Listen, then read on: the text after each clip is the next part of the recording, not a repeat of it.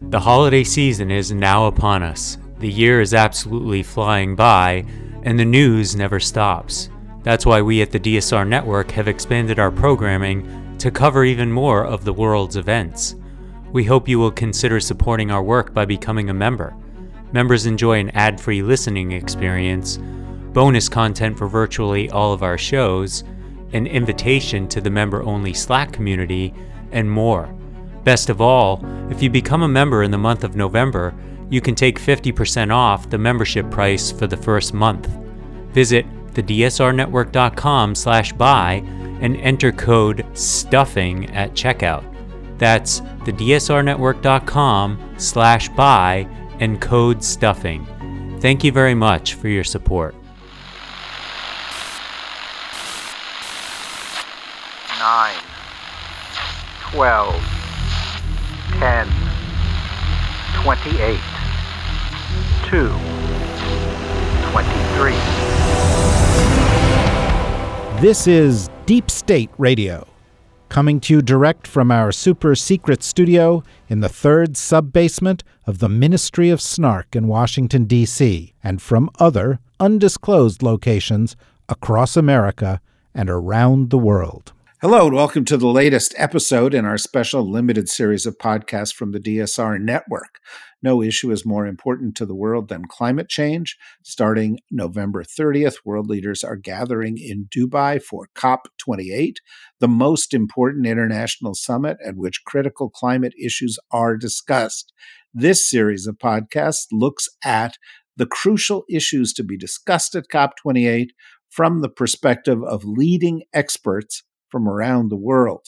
Each of the podcasts features elements from a series of five live expert roundtables we convened to explore the road to COP28 and beyond.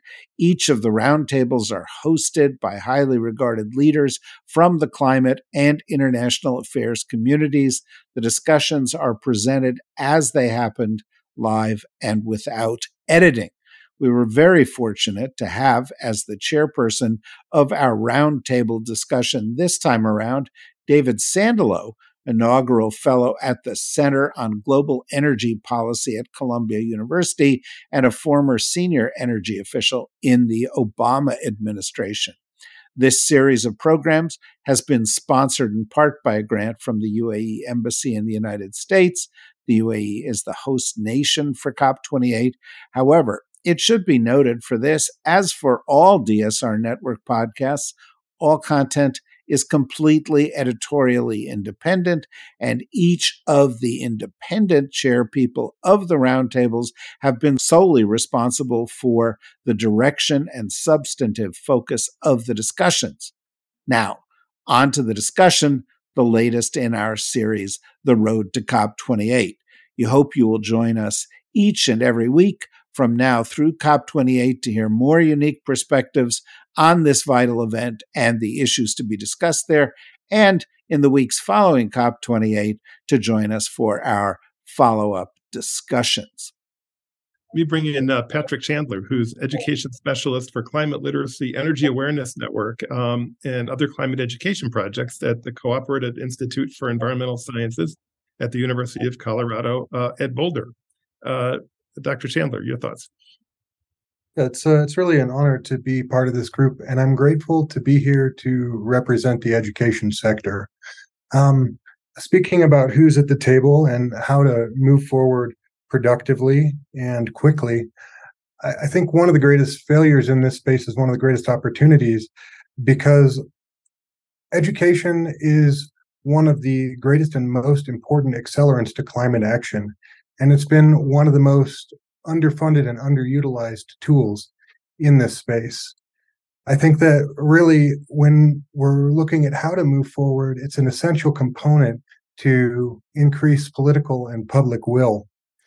In the next five to 10 years, I mean, government at all levels is going to be advancing policy and working towards different mechanisms to move this forward, but so much of that policy can flounder due to lack of public will and lack of political will as a cause of public will.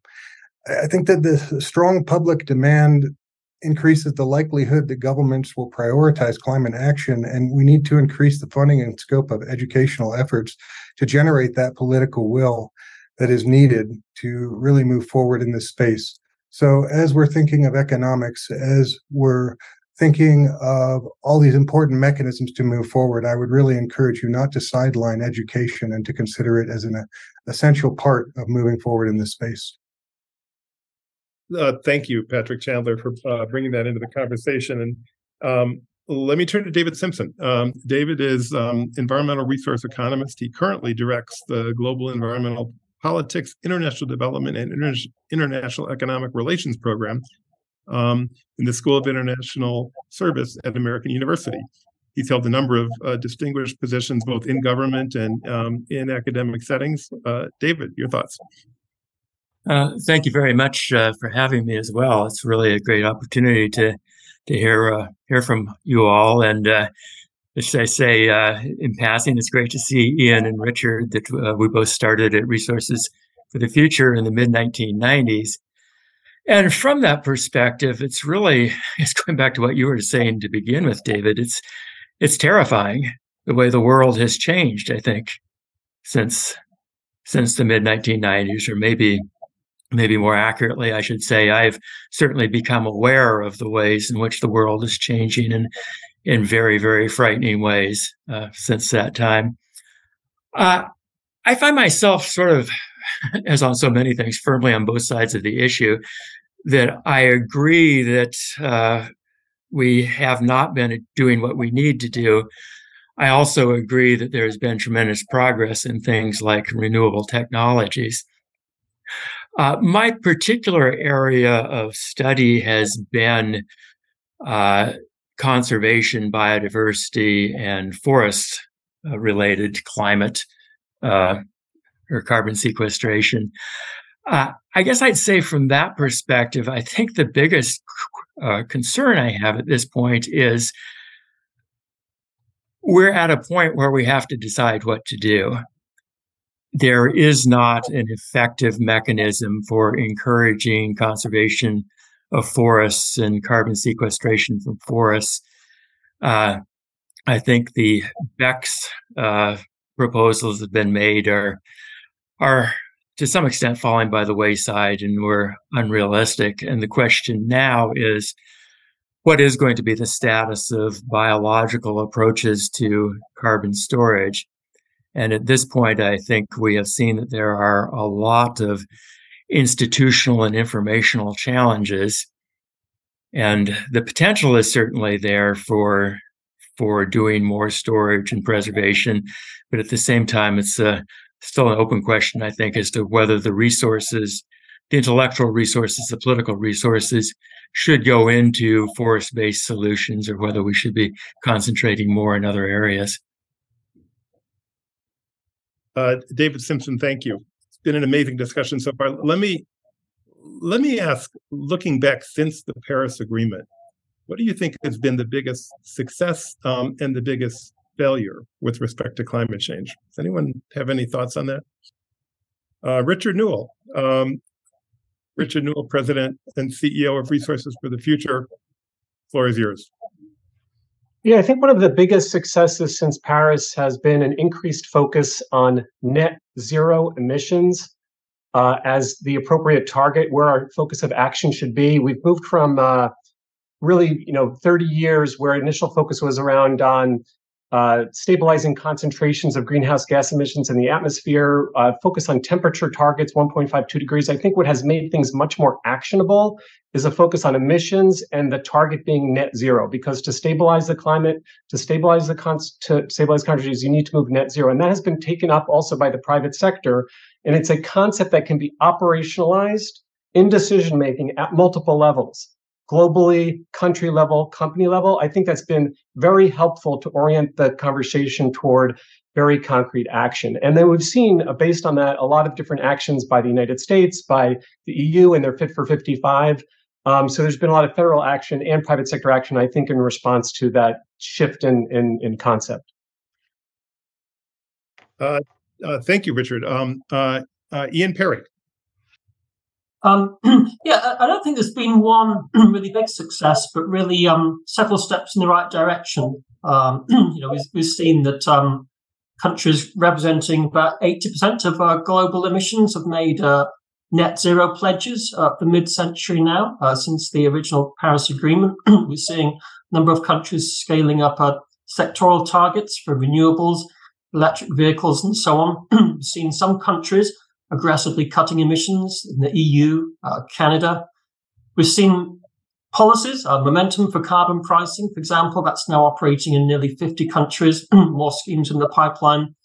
And uh, as, as we said, t- technologies have progressed. We've seen uh, rapid reductions in the costs of uh, solar wind uh, electric vehicles, for example.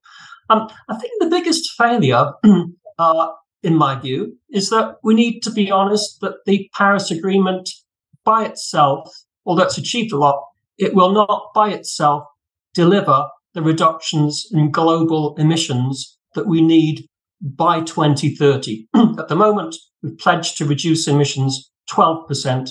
We need to uh, double that for 2 degrees Celsius. We need to quadruple it for, four, uh, for 1.5 degrees Celsius by 2030. And, and I think um, you know one of the um, obstacles in the Paris Agreement is that it's just very difficult to negotiate greater mitigation ambition because there are just too many parties 165 plus the EU.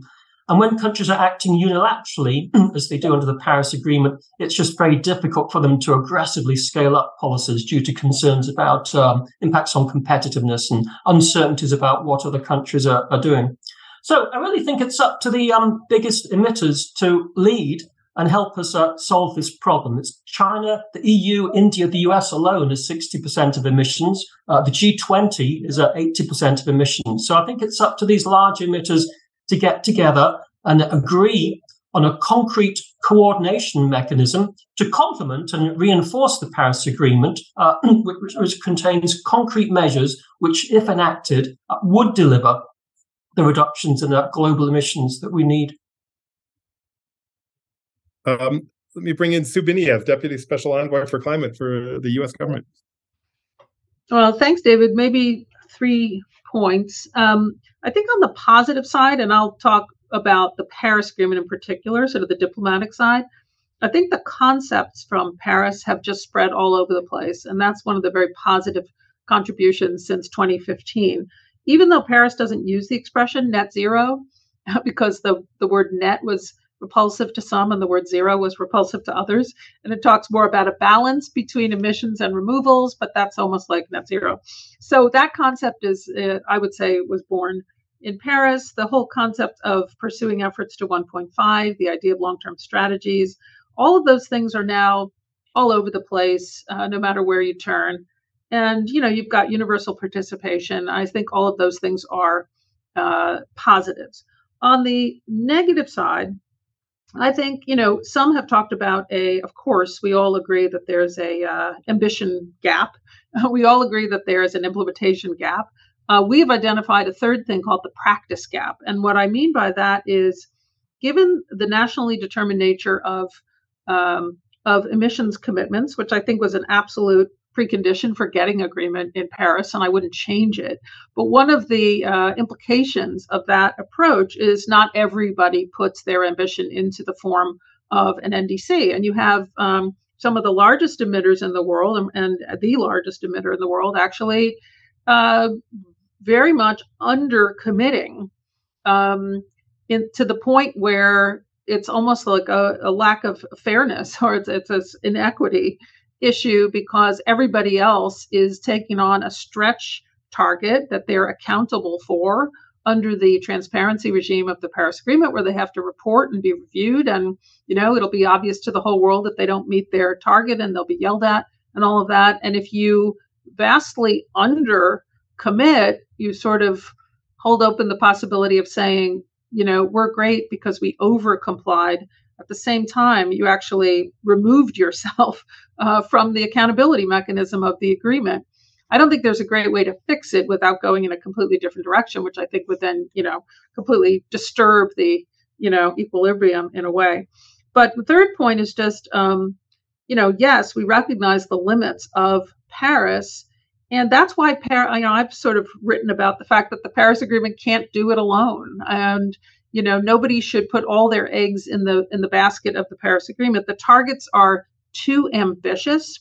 I don't mean that they are too ambitious. I mean they're too ambitious to put on the shoulders of a single uh, agreement, and therefore many other things have to take place. These side initiatives, the Montreal Protocol took up HFCs. I mentioned before that the IMO and the ICAO have took up their sectors.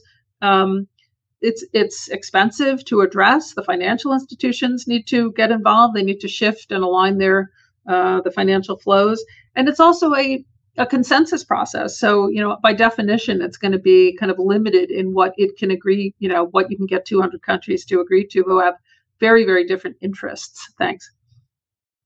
Uh, thank you, Sue Biniaz. Um, Mandy Rambharos, thoughts on this? Successes and failures since Paris.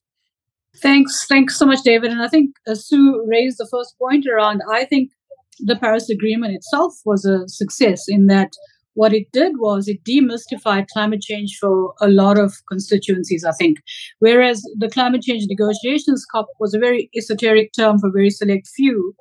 It actually, uh, well, in my experience with the constituencies that we've been dealing with, um, it became more of a, a, common thing to talk about climate change, which I think was great. The other thing the Paris Agreement did was, for the first time, mentioned just transition. And I think social impact issues from decarbonization, unintended consequences, is sorely lacking in, in a lot of uh, rhetoric or a lot of narratives around climate change. And I think Paris Agreement has put that on the table, and finally, we're seeing some action around plans on that. Granted, they still need to be implemented, but we, we are seeing that. I think for me, and, and saying this as a, former Article 6 negotiator, the biggest failure thus far has been the uh, inability to operationalize the carbon market. Uh, we just talking about it too much. There's so much bureaucracy around it now. It actually saddens me. So I think that is a failure, and I would love to see us being able to do that going forward. Thanks. Uh, thanks, uh, Mandy Rambharos. Let me turn to David Simpson. Thoughts on successes and failures? I'd say success would be the continued penetration of renewables.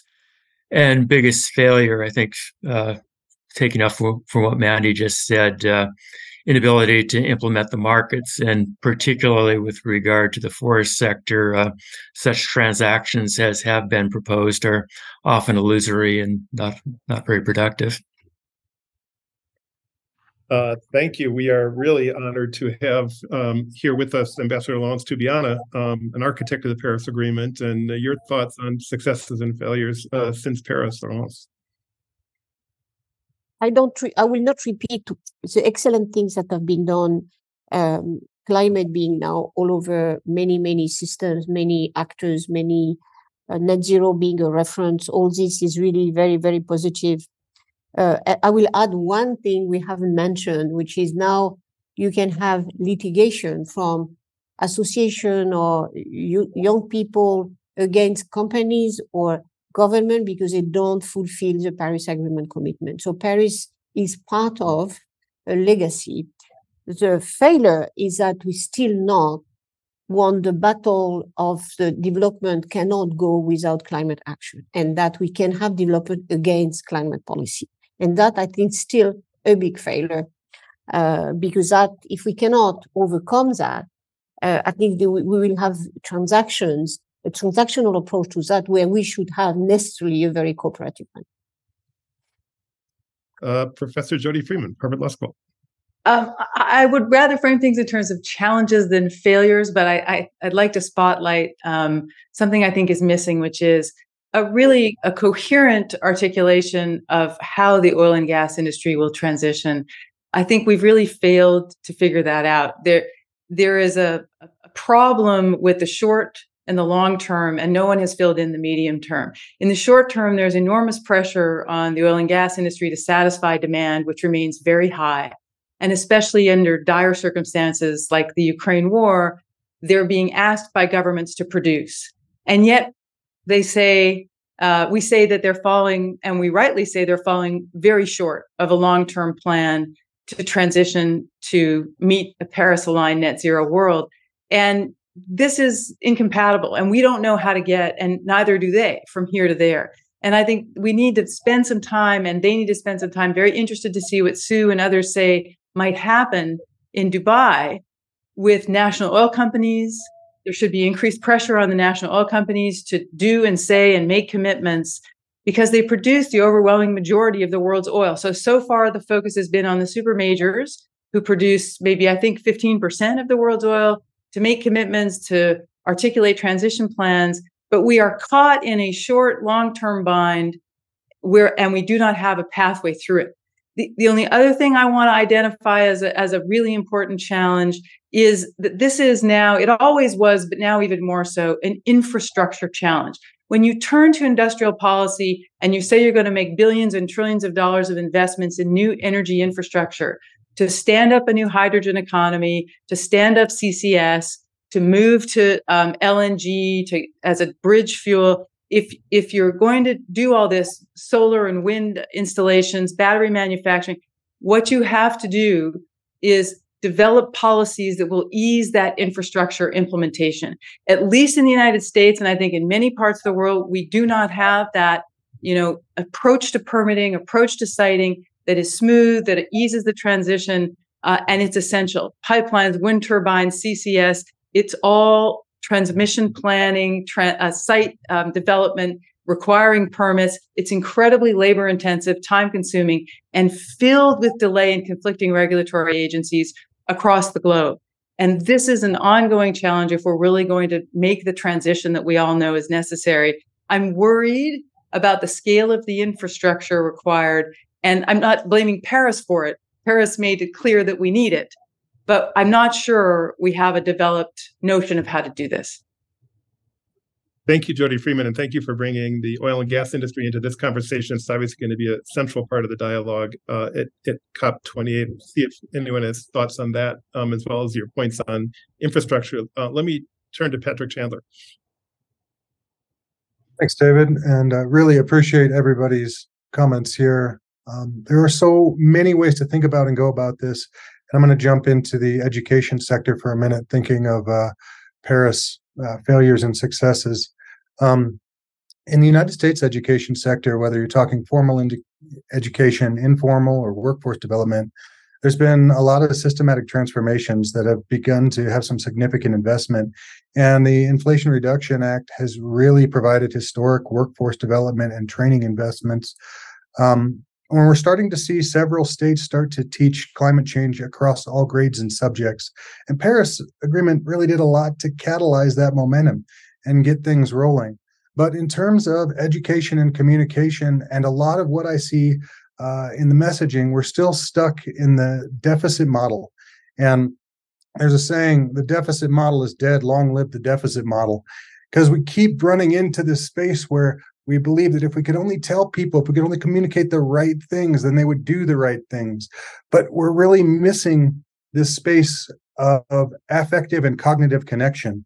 And in a space where climate change communication and in large part education is disconnected from the affective realm because we we leaned really heavily into the information centric space and when you just focus on the facts of climate change, whether you're focused on the impacts or solutions, you can really lose connections with the values, beliefs, and uh, feelings that have created many of the impacts of climate change and are desperately needed to enable the solutions. Uh, and I think in order to move forward, we need to reconnect climate science to, to culture through education and the arts and other tools and re engage the affective realm so that we have the potential in our messaging to move beyond causing immediate climate grief, apathy, and anger, and move into a space where there's more agency and potential for climate action. And education is such a key component to creating that political will um, that moves us forward into that action space. Uh, well, uh, thank you, Patrick Chandler. And I'll offer a couple thoughts uh, and uh, on on failures and successes. And, and first, let me note, I think most of the comments have been in um, the area of mitigation. Uh, not all of the comments, most of the comments in this dialogue have been on mitigation. And of course, the global stock take is about finance and adaptation as well. Um, and in terms of failures, we've we've failed significantly, obviously, in in meeting the hundred billion dollar target that's been this, um, that's so central to um, the dialogue in the Paris Agreement but also I think in in mobilizing private capital in, in a way we need to do.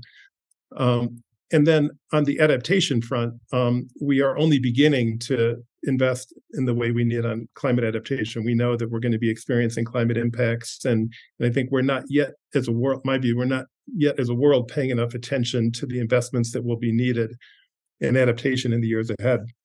Um, two successes I would point to since Paris. I, am um, not sure they're directly attributable to Paris Agreement, but but two successes. One is um, uh, the incredible price drop in renewable energy, in particular in solar power. And it's just, you know, we we have a world now where um, solar power, in particular, is um, it, it's so cheap, and and once storage prices catch up with that, it's going you know it's going to be even more transformational for electric grids. But, but it's really a different world than it was um, you know a decade ago with respect to the price of power. And then second is the focus on industrial emissions. And, and I think that's really taken hold in the past five years. But we realize that as wonderful as it is that we we have these price drops in the power sector, that alone is not going to address the climate change issue. And among the sectors that require a lot of attention are iron and steel, chemical, cement sectors, um, and and there's been increasing focus on that, which I think is extremely extremely promising. Um, uh, I see uh, has her hand up. Sue. Thanks, David. Um, you raised finance, and I just want to make a couple points about that because we have talked mostly about mitigation. Yes, it's true that the developed countries did not meet the goal uh, of $100 billion in 2020. I, just like Jody doesn't like to use the word failure for for things, uh, I think it's harsh to call that $85 billion in 2020 a failure. As I pointed out, that would be a B plus, uh, at least in the United States. Um, uh, the but the the broader point that I wanted to make is like that's one aspect of the Paris outcome. Um, but another was the third long-term goal of the Paris Agreement, right? And people, I, I think of it as almost the forgotten long-term goal of the Paris Agreement. I mean, the first one is temperature goal, of course. The second one is about enhancing adaptation and resilience, and the third is not about transfers from these countries to those countries, but it's about aligning financial flows in the world at large with those other two goals, with you know uh, the temperature goal and resilience uh, slash adaptation. And that's an area where I don't think we've done um, very well since 2015. There's been quite a bit of resistance, and there continues to be resistance to even talking about that article. And it's one of the challenges we have um, in front of us with respect to this COP, where we're just, you know, even to get that uh, article number mentioned has become controversial for uh, for whatever reason. And so uh, I do think you're not going to get uh, 1.5 degrees or in sufficient adaptation and resilience without aligning the trillions. You know, it's not about the billions as important as the billions are. So I would just sort of put that on the table as uh, an important aspect of the of re- the review this year. Uh, thank you, Sue Biniaz. Uh, Jody Freeman. I just had one more thing to add about what I'm worried about. I seem to be sitting here being worried, and, and one is that um, I think we're succeeding, relatively speaking, on policies focused on supply, increasing the supply of alternative energy, renewable energy in particular, but also starting to spur hydrogen as an alternative, starting to spur other alternatives. But we're sorely lacking on policies to slow demand. And, and that is where carbon pricing is, is so helpful. And so, you know, it, it, one way or another, we have got to start focusing on demand, which is politically extraordinarily difficult to do. Um, and, and, and the politics of this worry me too, because I'm concerned that a smaller and smaller group of highly informed, highly motivated climate experts and policy wonks and and um, analysts who are very focused on these issues know how to talk to each other and know how to persuade each other, but that we are not working as hard as we need to work on persuading people who are not yet persuaded. And we have huge divides across the world in ter- cultural divides, political divides that, that are really in need of attention. And talking internally isn't going to be effective in persuading those who don't speak the language and aren't swayed by the same arguments. So, this attention to the way in which climate has become enmeshed in cultural politics to me, that's a kind of failure. That's a loss. And we need to develop a strategy to solve it. Uh, thank you, Jody Freeman. Um, Laurence, Tubiana. Um, I, I totally agree with Jody. Where we are losing, at least for the moment, I hope it will be a low and we will regain more mm, political space. That climate now is weaponized and uh, sort of presented as an identity issue, where of course just doesn't make any sense, but it is working. It's not working only in US. It's working in Germany. It's working in UK. It's working in France. And uh, that's why uh, what uh, the, the, element of how you, the culture of people, the ownership of citizen, the understanding that even it cannot be only national interest, it has to be national interest plus cooperation. That's very sophisticated type of and understanding and mobilization that we have not delivered. So we have thought that the policies well done, well designed will solve that. It, it's not happening. And we are creating and seeing a backlash against these main policies, again, weaponized by certain political movement. So citizens should be a, a central focus of our attention now. Again, it's not a quick win, it's not a quick fix, but it is absolutely essential. Let uh, thank you, Laurence. Um, let's turn to what needs to come next. Um, and uh, our, our, time is running short, so let, us imagine that uh, each of us is at the beginning of a meeting with the head of state and the head of state asks you know um, what needs to be done um, in the next five to ten years? What's your priority in, in, this area? And you you know that you've only got 60 seconds 120 seconds to answer that question um, before others need to talk. What what um what's what's your short answer to the question what's the priority? What needs to be done to address climate change uh, in the years ahead? Uh, ian parry Um, yeah, I think we need uh, to reinforce the Paris Agreement with an additional international mechanism that directly addresses the uh, key impediments that are preventing a rapid scaling up of global mitigation ambition, namely that there's too many parties to the Paris Agreement for negotiation, and secondly, that's deterring uh, individual countries scaling up uh, their policies. That is, that they're acting unilaterally. so we proposed um, an, an, additional international uh, mechanism, which would have two key elements. First of all, is a focus on a small number of uh, large emitters to facilitate negotiation while still covering the bulk of emissions. And second is a focus on a minimum carbon price uh, that they should uh, implement to help, because joint action to scale up carbon pricing would help address concerns about competitiveness and policy uncertainty. We'd need to uh, address equity issues. That could be done through differentiating pricing requirements according to development levels. It would need to be accompanied by assistance for low income countries in this agreement. We'd need flexibility, allowing countries that can't do carbon pricing to achieve uh, their emissions reductions through uh, equivalent uh, instruments. But we estimate that if uh, high, middle, and low income countries were subject to carbon price floors of 75 50 $25 per ton uh, in 2030, then this would be sufficient to align global emissions with staying below 2 degrees Celsius, even with just six participants in this agreement.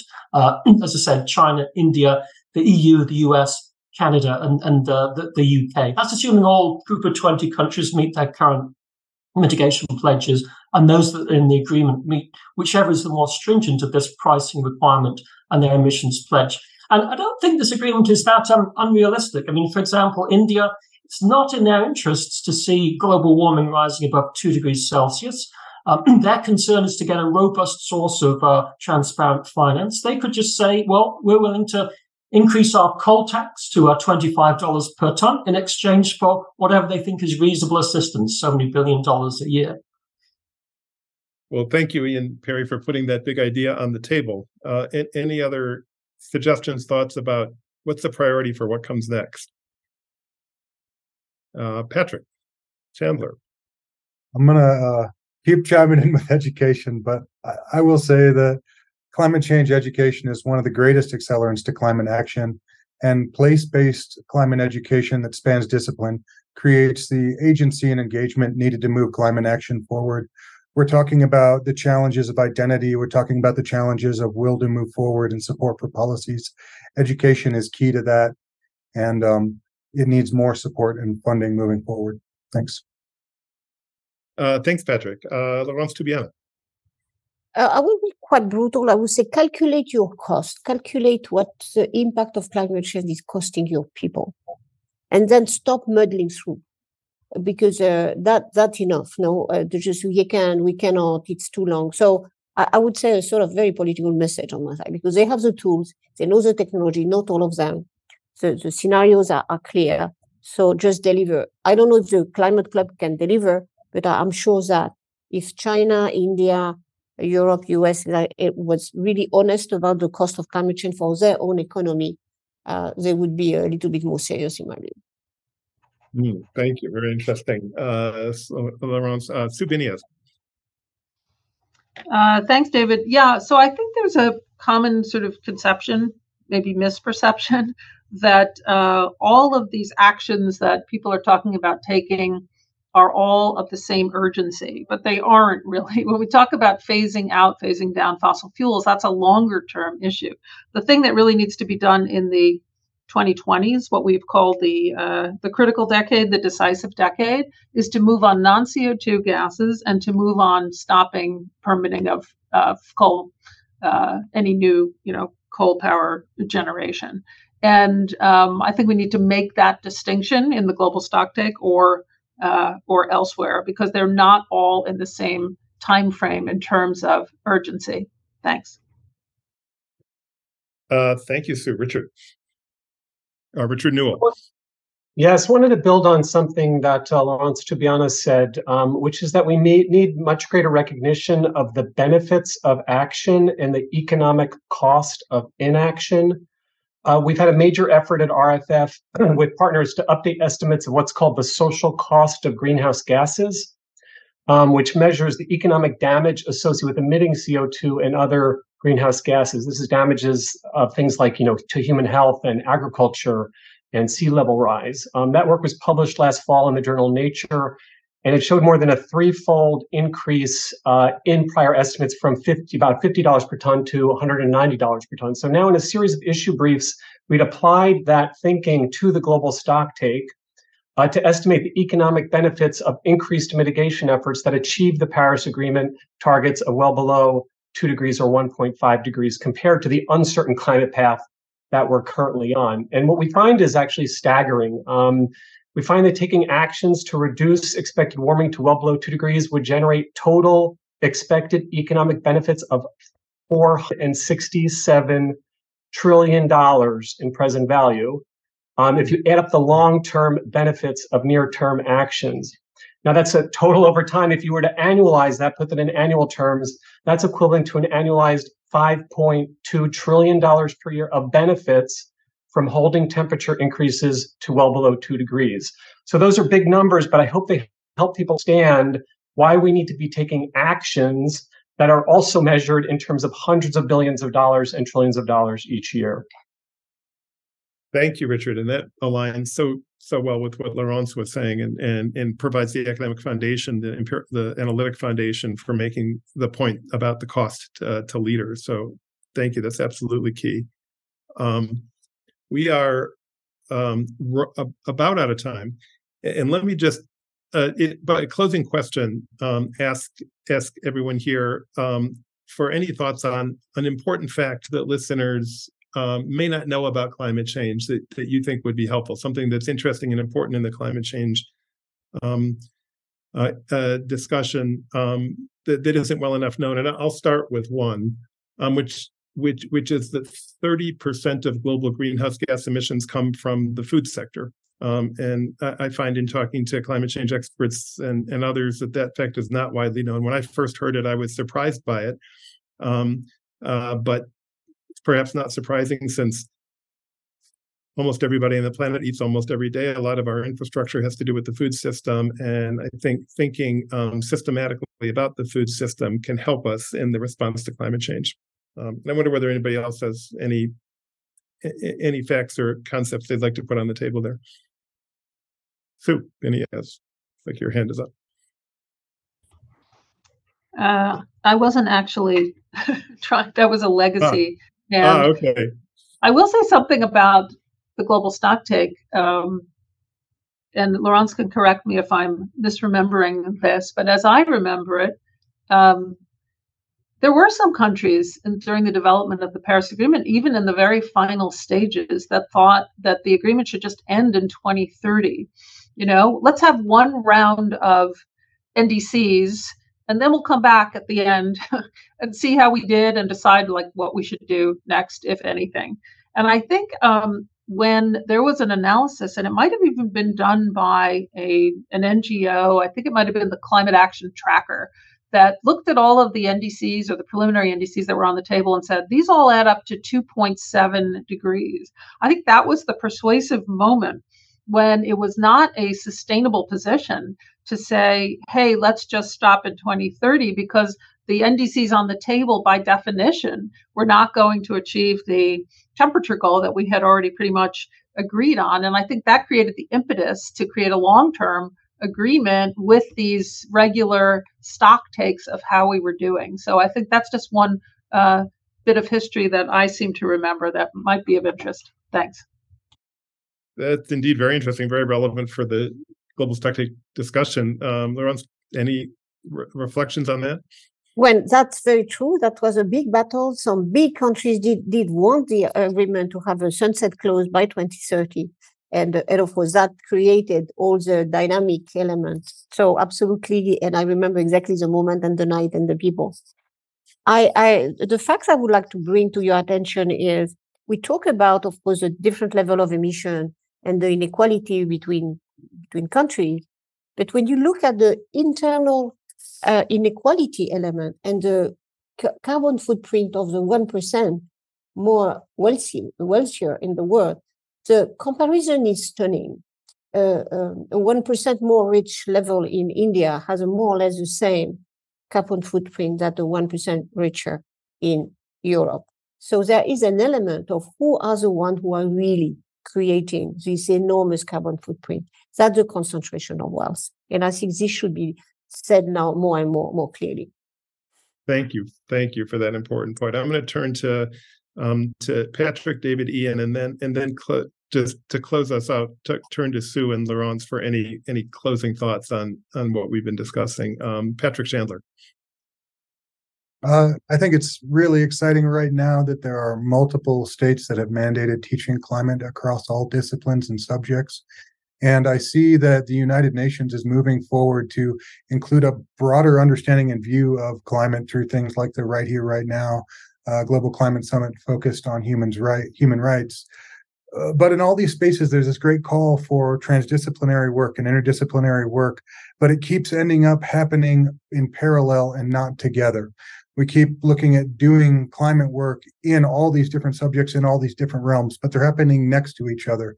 And I think finding that space of true transdisciplinary and interdisciplinary collaboration is one of the most exciting spaces that's going to open up in the next few years and that we can move forward with the next COP. Thanks, Patrick. David Simpson. Uh, it's just an interesting fact that I'm often impressed by. Last time I checked, I believe uh, uh, credit for a ton on the European trading scheme was going for about $90 US. The last Forest Trends Ecosystem Marketplace report indicated a tr- ton of forest carbon was selling for about $5 US. So I'm not sure which way to take that. That's either evidence that we are in a radically inefficient economic stance and or that um, maybe we're going to have to come up with arguments that go beyond the economics to have effective action. Thanks, David. Uh, Ian Parry. Um, yeah, well, uh, I just wanted to focus on a novel, uh, um, very promising policy instrument, actually. Um, I think we all appreciate that carbon pricing is the most uh, efficient instrument, um, but we know there are constraints on the acceptability of carbon pricing because of its impact on energy prices. So it does need to be complemented and reinforced by additional policy instruments at the sectoral level. Uh, and in this regard, I think um, the fee-based policy is a very uh, promising uh, instrument. These these instruments provide sliding scale of fees on products or activities with above average emissions intensity and a sliding scale of rebates for uh, products or activities with below average emissions intensity. So they can cost effectively promote all of the behavioral responses for reducing the emissions intensity of a particular sector. They can be designed to avoid a uh, fiscal cost on the government, and they may have greater acceptability than carbon pricing because they don't impose a new tax burden on the average household or firm because they're not involving the pass through of carbon tax revenue or permit rents into uh, energy prices. And we've seen this instrument integrated into our vehicle tax systems successfully in a number of countries. But exactly the same instrument could be applied to other sectors, whether it's power sector, industrial sector, agriculture, international aviation and maritime buildings. Um, and actually, for the forestry sector, it seems like the most natural instrument where we're trying to uh, penalize landowners who are reducing stored carbon over time and reward landowners who are increasing carbon storage over time. Thank you, Ian. Um, Sue, any closing thoughts as we end this dialogue? Uh, thanks, David. Um, well, I think we've we've used uh, this session to lay out a lot of the challenges. I think they are many. Um, the not just in terms of the real world and making progress on climate change, but in terms of the sort of the diplomatic process. We've got you know almost 200 countries having to agree by consensus, meaning not a single one of them can object on not only the progress that we've made, but the gaps that exist and what should be done about them. That's a really tall order when you stack up mitigation, adaptation, finance. I mean, it's just kind of rife with uh, differences of, of view. So I hope you will wish us luck as we try to pull this whole thing together and come up with a global stock take decision that's kind of worthy of, of the moment. Thanks. We do indeed wish you and, and everyone in, in uh, Dubai luck and, and Laurence, to be honest, you have the last word. I, I think, you know, anyway, we don't know where we will be. And my mantra is I'm not pessimistic or not optimistic. Uh, anyway, that's a Pascal bet, as we say, the philosopher. Anyway, we don't have the choice. We have to continue. We have to be tenacious. We have to be ambitious. And, you know, we have no op- other option. There is not an opt out. So anyway, let's continue. I think there are innovative solutions. I, I totally uh, buy the Ian idea of fees and rebates. I think uh, it has to be even on global flows. We are ignoring them. We should, we should put them. So there is a, lot of space of innovation, both in policy, on education, on mindset, on communication, on citizen involvement of lawyers. You know, you have even president of the Supreme Court or constitutional courts that are really now uh, doing arbitration on climate. So I think the, the movement is there. We will fail or succeed. We can't do, but anyway, that's not the point. The point is just to continue. Well, thank you. Uh, I must say, I am struck by the breadth of this conversation, and it reflects the breadth of the climate change issue. We've covered a remarkable number of topics um, in a short period of time, and that's because climate change is an issue that touches every aspect of, of human life. And and I think that uh, over the course of this dialogue, um, compelling cases have been made for for optimism and pessimism, for for successes and and and challenges, um, uh, and much more. And and and Laurence, your the comment you just made that we have no opt out uh, couldn't be more true. Um, so we need to keep marching forward in in this. And and let me just close by thanking all of our remarkable participants here. This has been a tremendous conversation. Huge thanks to the DSR network for pulling this together. Uh, many thanks to all. This special Road to COP28 podcast was produced by the DSR network, which is solely responsible for its content. Roundtable discussions were recorded live as they happened. The series was sponsored in part by a grant from the Embassy of the United Arab Emirates, hosts of the COP28 meetings, to take place later this year. However, the content of this discussion, like all DSR network productions, is entirely editorially independent, and the views presented were solely those of the participants. The executive producer of this podcast was Chris Cotmore. The producer of this podcast was Riley Fessler. This has been a DSR Network production.